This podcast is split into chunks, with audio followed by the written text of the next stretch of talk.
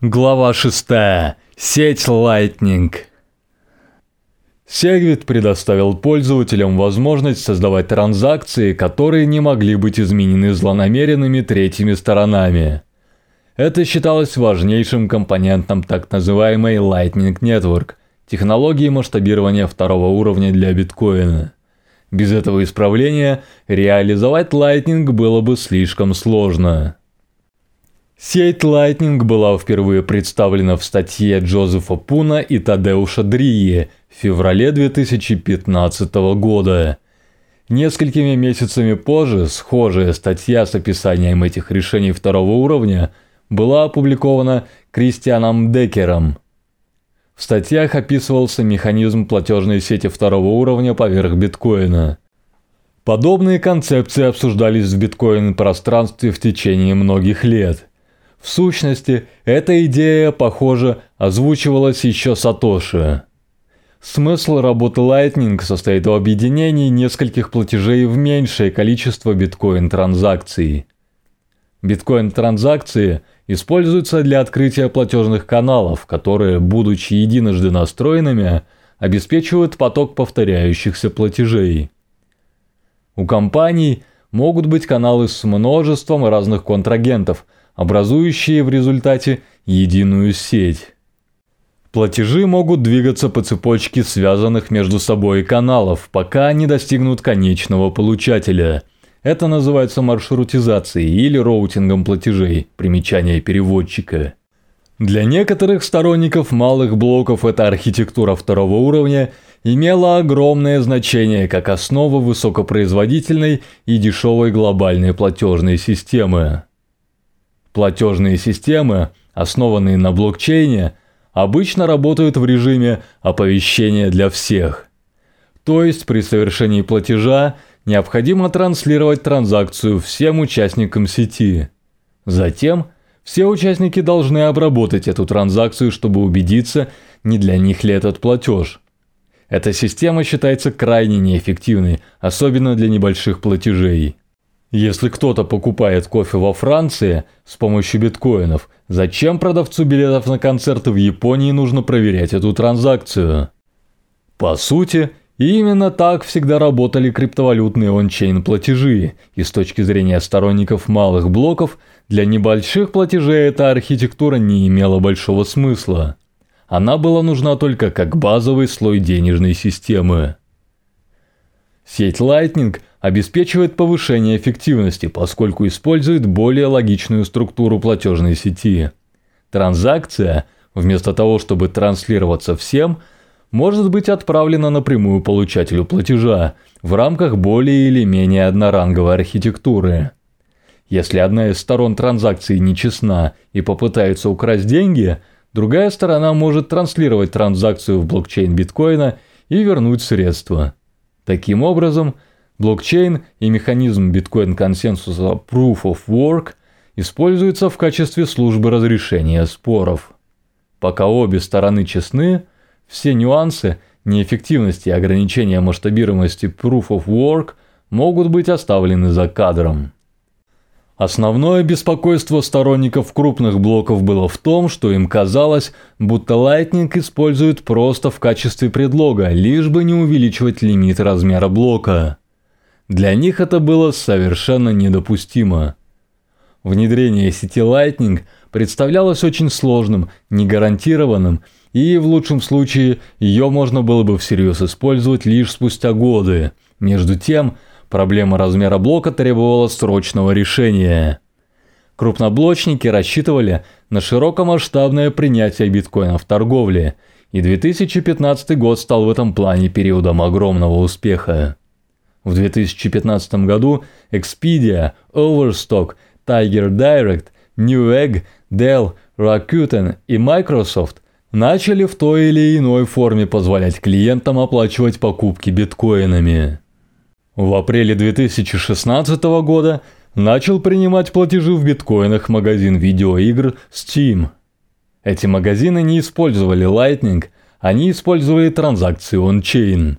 Если биткоин пойдет по пути внедрения Lightning, платежное решение, которое выбрали эти магазины, станет ненадежным из-за высоких комиссий и длительного времени подтверждения. Это окажется катастрофой для сети. Магазины, скорее всего, перестанут принимать биткоины и никогда не вернутся к этой практике из-за неудачного опыта. Хотя у Lightning была технически превосходная архитектура, это не имело значения. В конце концов, многие из этих коммерческих бизнесов действительно перестали принимать биткоины, так что опасения сторонников крупных блоков оказались в значительной степени справедливыми. На ум приходит фраза «лучшее враг хорошего». Не увеличивать размер блока было явно плохим бизнес-решением. Потеря этих магазинов была огромным разочарованием для сторонников крупных блоков. Однако для адептов малых блоков биткоин не был ни бизнесом, ни платежной системой, претендующей на роль Visa, PayPal и MasterCard. Это была новая форма денег, нечто гораздо более амбициозное и потенциально способное куда сильнее трансформировать общество и экономику. Скорее, биткоин бросал вызов центральным банкам. В целом, Сторонники малых блоков не имели ничего против того, чтобы биткоин стал быстрой и дешевой платежной системой. Просто это пожелание не было их основным приоритетом, в отличие от стремления развивать новую надежную форму денег. Это было не просто расхождение во мнениях. Для адептов малых блоков их приоритет был разумным стратегическим ходом, в то время как приоритет крупноблочников казался наивным. Платежи в биткоинах были быстрыми и дешевыми по сравнению с некоторыми другими централизованными формами платежей, такими как кредитные карты и банковские переводы. Однако, стоит биткоину набрать обороты, эти платежные сервисы могут просто снизить комиссию и ускорить транзакции. Действительно, с точки зрения IT-архитектуры, этому ничто не препятствует. Централизованные платежные сети более эффективны. Централизованные IT-системы в принципе способны обрабатывать больше транзакций, быстрее и с меньшими затратами, чем биткоин или любая другая децентрализованная система. Причина, по которой централизованные платежные системы этого не сделали, заключалась в отсутствии конкуренции и некоторых юридических проблемах, связанных с администрированием, но их можно было преодолеть.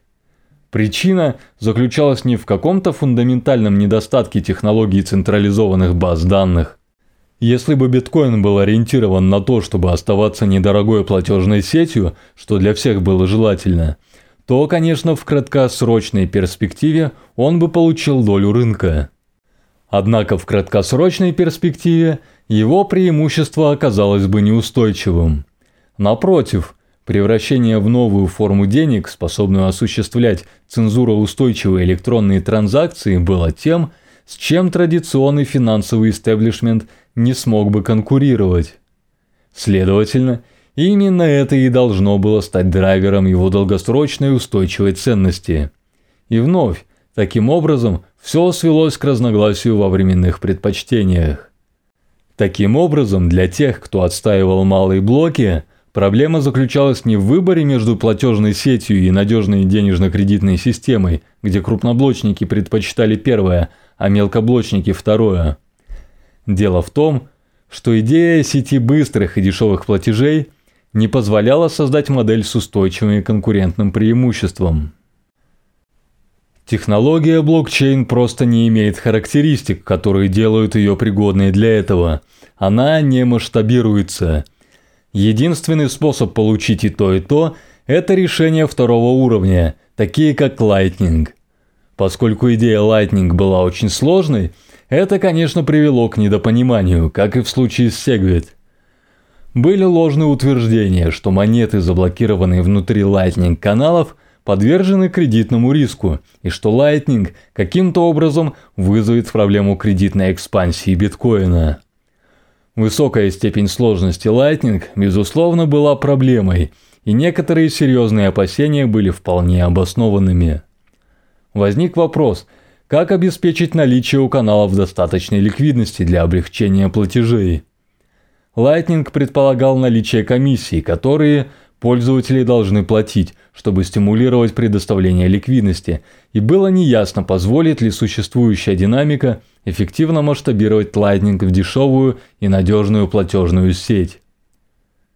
У Lightning также было несколько иных проблем по сравнению с платежами в сети биткоин. Например, требовалось, чтобы получатель транзакции был в сети и взаимодействовал с отправителем, чего он-чейн транзакции не требовали. Lightning также подразумевает, что пользователи контролируют свои каналы и управляют ими, чтобы обеспечить достаточную ликвидность и предотвратить кражу средств. Эти проблемы для сторонников малых блоков были значимы. Однако предполагалось, что в долгосрочной перспективе сторонние службы или умные кошельки обеспечат те или иные автоматизированные механизмы для решения этих проблем, и пользователи – не будут с ними сталкиваться. И снова мы упираемся во временные предпочтения. На развитие и созревание этих систем может уйти много лет. Крупноблочники могут более или менее легитимно утверждать, что сторонники малых блоков очень продвинутые компьютерные гики, склонные к сложным, технически элегантным, но непрактичным решениям. Утверждается, что им не хватает деловой хватки, и они не понимают, когда требуется более простое решение проблем. Что касается Lightning, это одна из тем, где на сегодняшний день сторонники крупных блоков оказываются в целом правы. На момент написания, хотя Lightning набирает обороты и технологии быстро совершенствуются, освоение сети Lightning в торговле все еще невелико.